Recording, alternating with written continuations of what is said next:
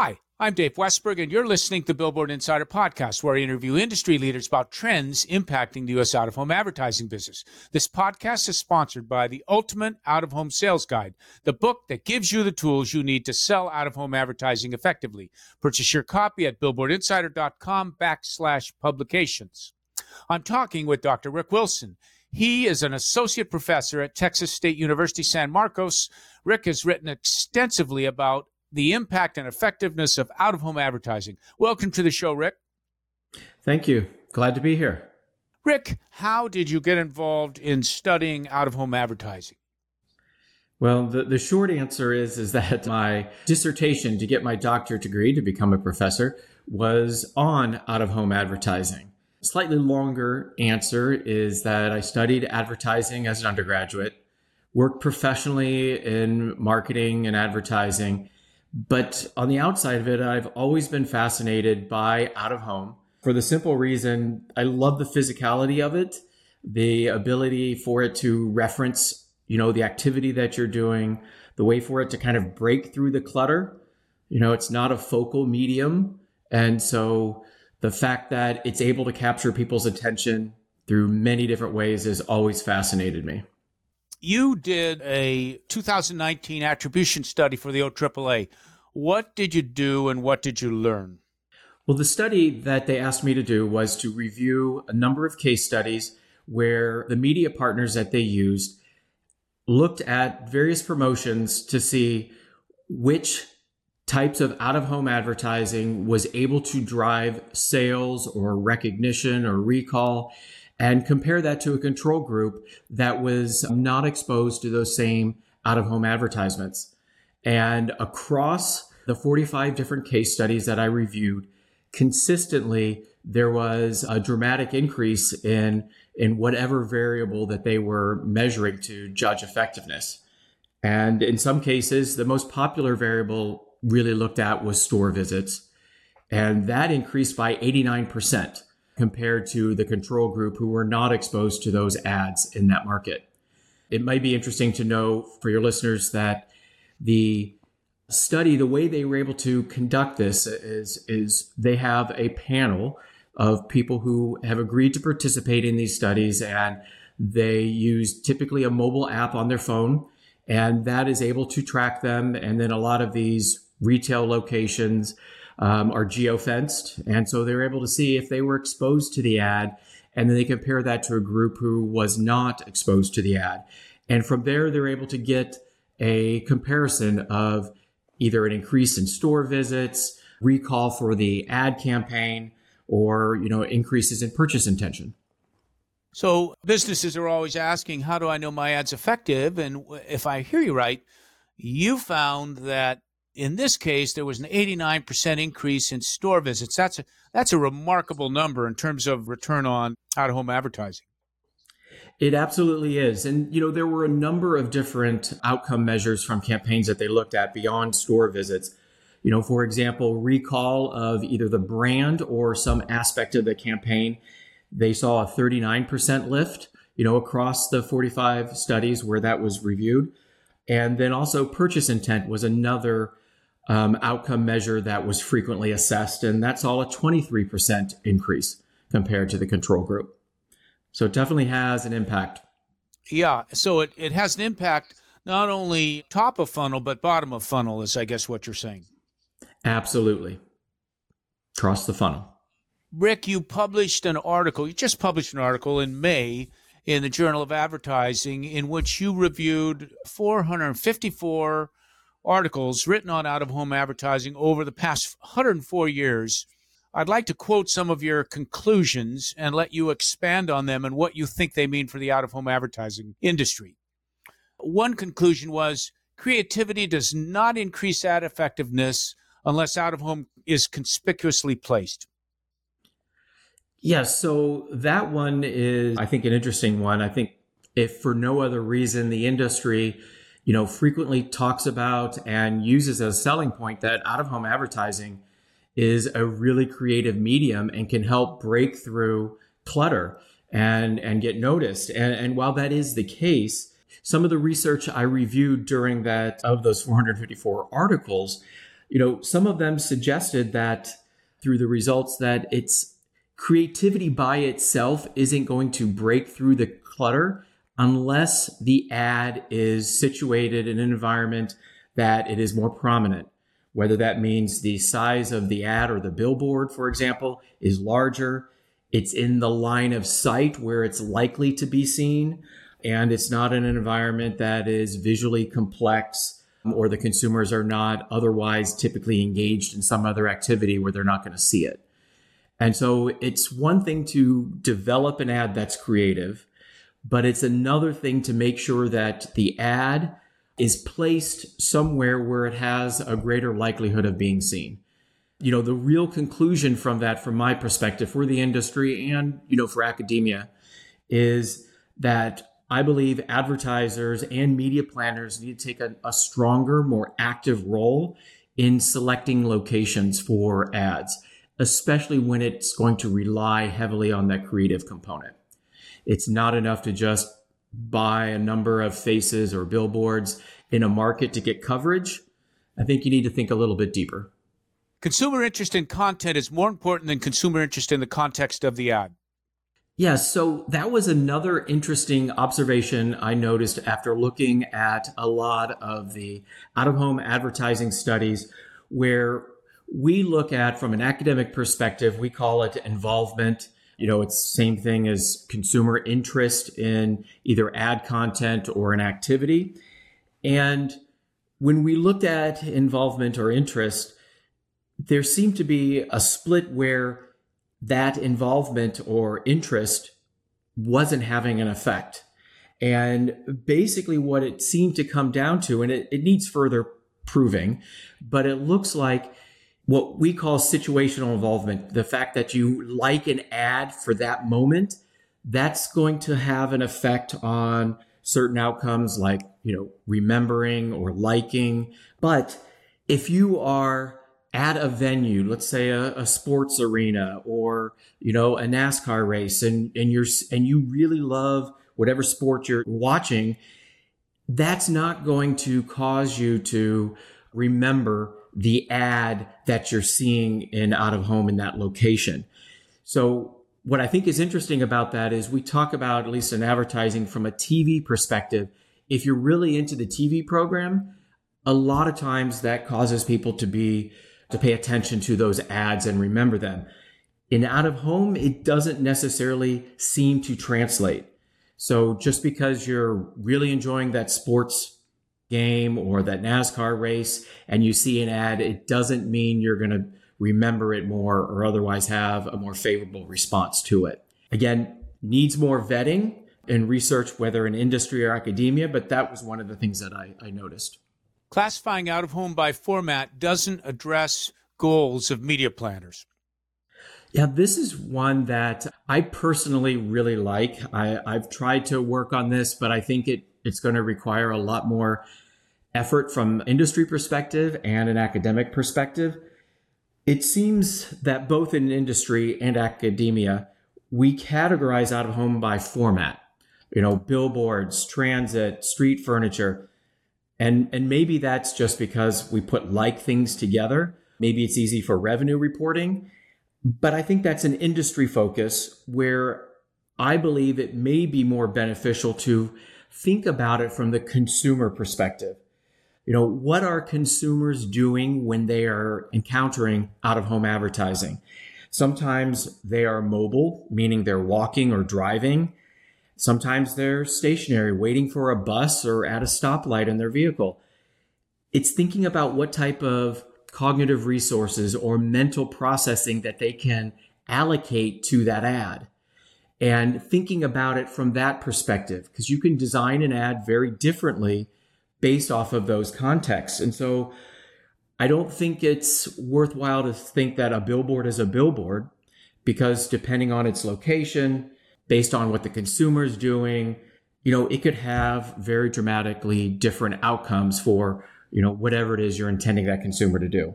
So, so Rick, are you are you trying to say that classifying, for instance, a roadside versus place-based sort of classification is more helpful to a planner than a poster, billboard, digital billboard classification?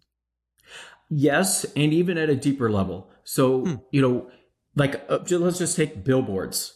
You know, we can have a billboard alongside the road.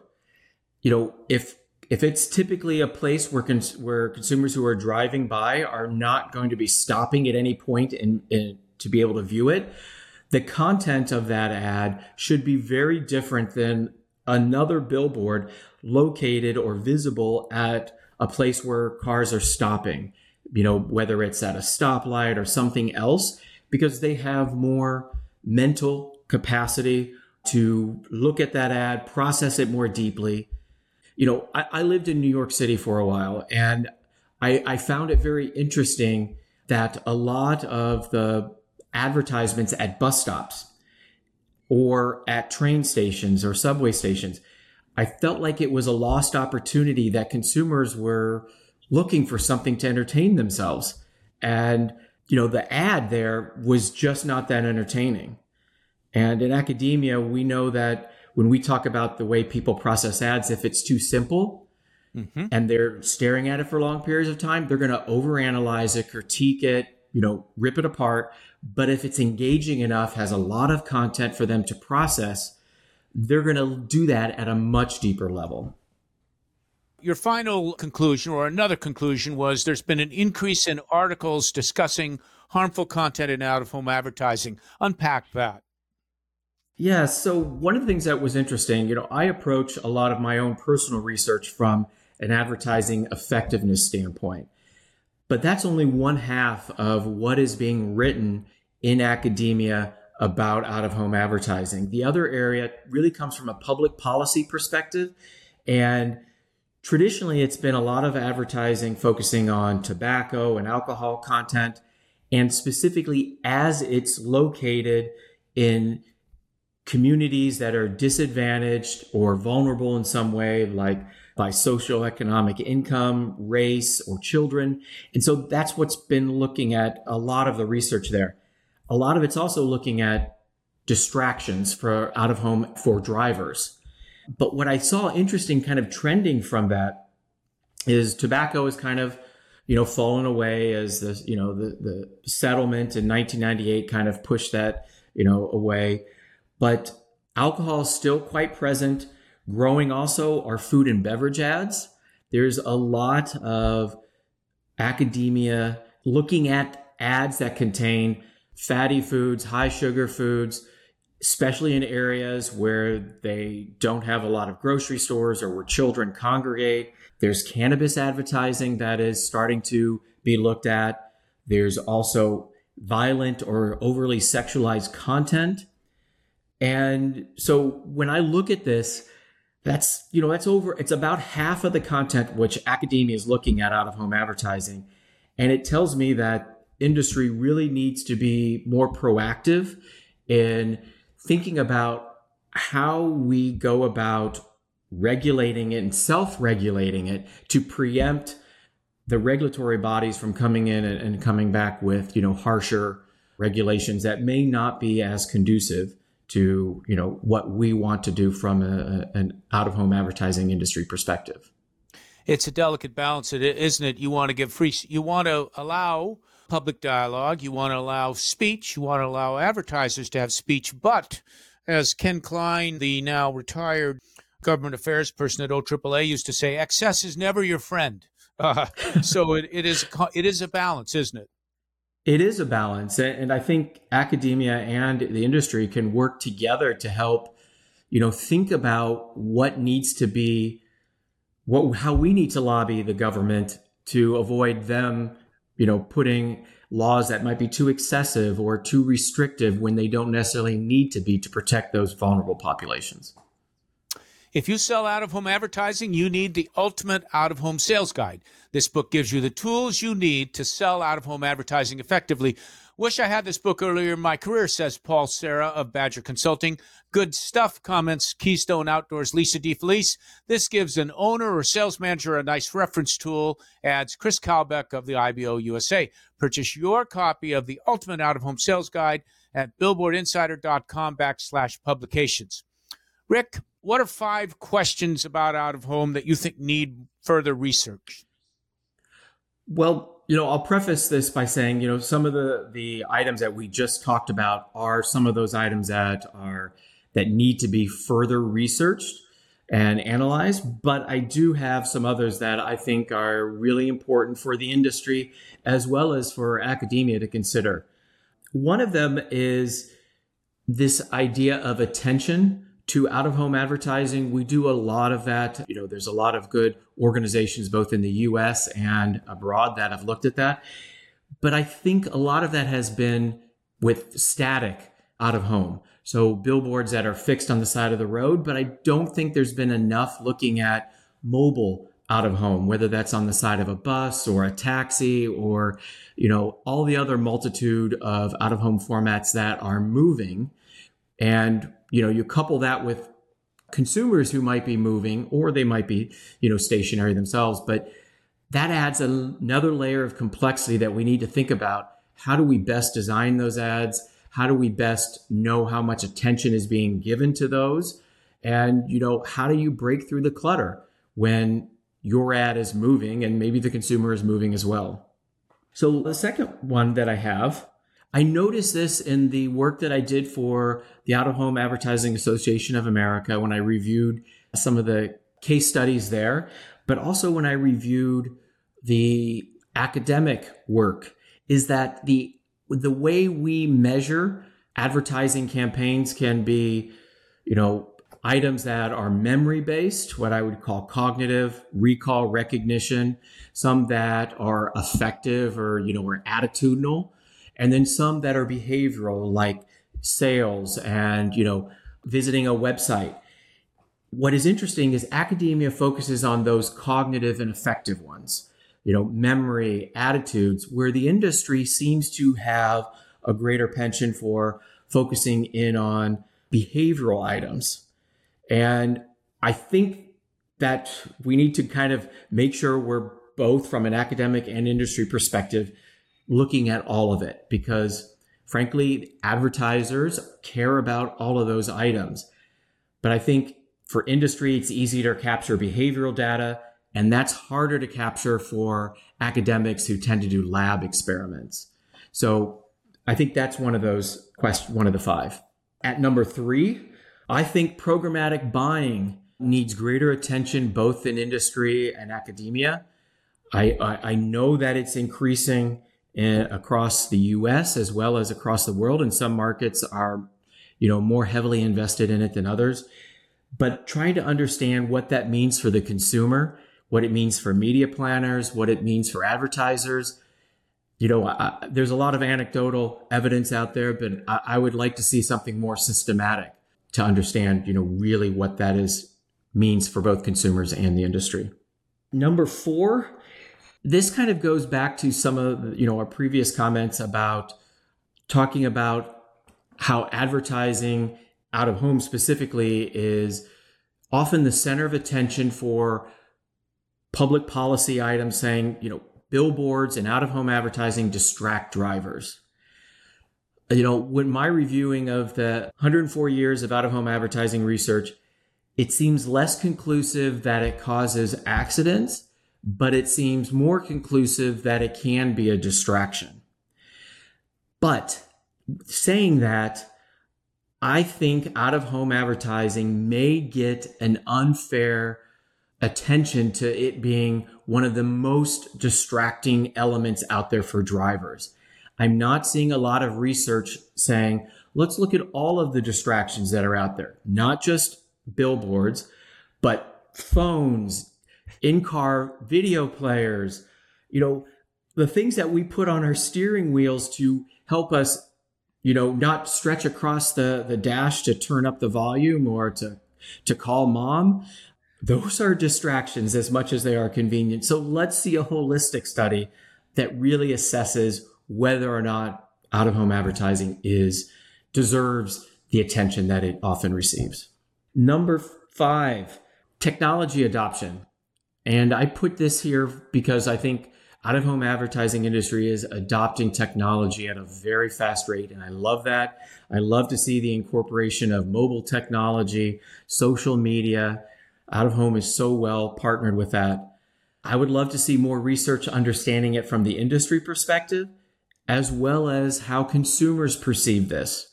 And consumers are engaged on their mobile devices at a greater rate. I'd like to, to get an understanding of how that truly impacts their exposure and their ability and willingness to process out of home advertising. So I think across those five items, those are some of the, the questions that I, I would like to see further research from an industry and an academic perspective. Rick, we're probably in a recession, maybe, maybe not, but but probably. What do the academic studies say about advertising in a recession? Well, you know, I'll, I'll say what I, I, I tell my students all the time. You know, when we see a recession, it, this is not the time to reduce your advertising budgets per se. It's a time to think differently about your advertising budgets because what are consumers doing? They're doing things differently. Their behavior is changing. They're looking for ways to save money. They're still spending, but just spending differently. So, you know, it's for an advertiser, think about the message that you're delivering. It's it's it's not a time to say, well, I'm going to stop advertising because I think consumers are spending less. They're just spending differently. So they're searching for cheaper alternatives. They're thinking value as opposed to maybe some of the other functions or features that you might have been speaking about in the past. I think from a media perspective, specifically out of home, think about how the activities are changing. You know, we saw this during the, the COVID epidemic that people were driving less or they were driving differently. You know, maybe people during a recession are not going to restaurants as much. Maybe they're going to picnics in the park. So ads in different locations might be more beneficial they're more likely to shop at different stores, those that are more value based versus those that are not. So think about where billboards might be more beneficial. They might be more willing to take a bus than to drive. So maybe certain forms of out of home advertising might be more beneficial than others, and certainly than other types of traditional media. Rick, I, I also, two, two comments I have is one is, and is this true that in a recession, the number of advertising voices may go down if people are pulling back. So your chances are standing out in a world where there's fewer voices commanding, uh, clamoring for attention go up. 100%. You know, we also talk about in my classes too, having that share of voice, which is exactly what you're saying. And if people are cutting back, this is the, t- uh, if other, I shouldn't say people, businesses are cutting back on their advertising spend you know, if you're fortunate enough to be in a situation that you can still spend money, maybe you spend it more smartly. But yes, you should be spending to have that share of voice because people are searching for cheaper alternatives for their product choices. What do your students think of out of home advertising compared to other forms of media? Well, they're they're probably biased because I talk about that probably more than other types of media and they may be more hesitant to actually critique it because they know from the beginning that you know I love it. But I think that they they learn to appreciate it as much as they appreciate other types of media because you know I show them all the creative ways in which you can do it. And I think what is interesting is there are some years where I've not had time to talk about out of home as much as I've wanted to and when they create their own campaigns in my class, I see them use out of home advertising less. So I think once I start talking about it and they get it in their mind that, yes, this is a popular medium, it's a creative medium, I see them include that in their media plans. And so I think they leave my class, or at least I hope they do, with a more favorable opinion of out of home advertising or just an opinion of out of home advertising. I'd like to talk about an August 2021 paper you wrote on using transit advertising to improve public engagement on social issues. You know, I, th- I think an unsung value of out of home is it can promote public speech and public engagement around social issues. Could you talk a little about that August August 2021 paper? Yes. So this is a, a study that myself and several colleagues from the East Coast, we worked on to inform people about climate change. And it was more to try to get them to have a dialogue. And that dialogue was sometimes in with in-person events, sometimes it was on social media. And we used advertising on the Boston subway to do that. And we found that out of home advertising, you know, really worked to help get people talking about it, get people to take pictures of the ads, visit our website that we had going at the time, get involved in discussions on our social media channels. It was a really great way to grab people's attention. That was that particular study that that that you're mentioning. That's all for this week. Thanks for appearing on the show, Rick. Thank you very much. I really had fun. This podcast was edited by Lucas Jones and sponsored by the Ultimate Out of Home Sales Guide. Purchase your copy of the guide at billboardinsider.com backslash publications. You can listen to episodes of the Billboard Insider podcast by visiting billboardinsider.com or subscribing to Billboard Insider podcast at any of the usual podcast outlets. My email is Dave Westberg at billboardinsider.com. I'd love to hear from you. Thanks for listening. I'll be back in a couple weeks.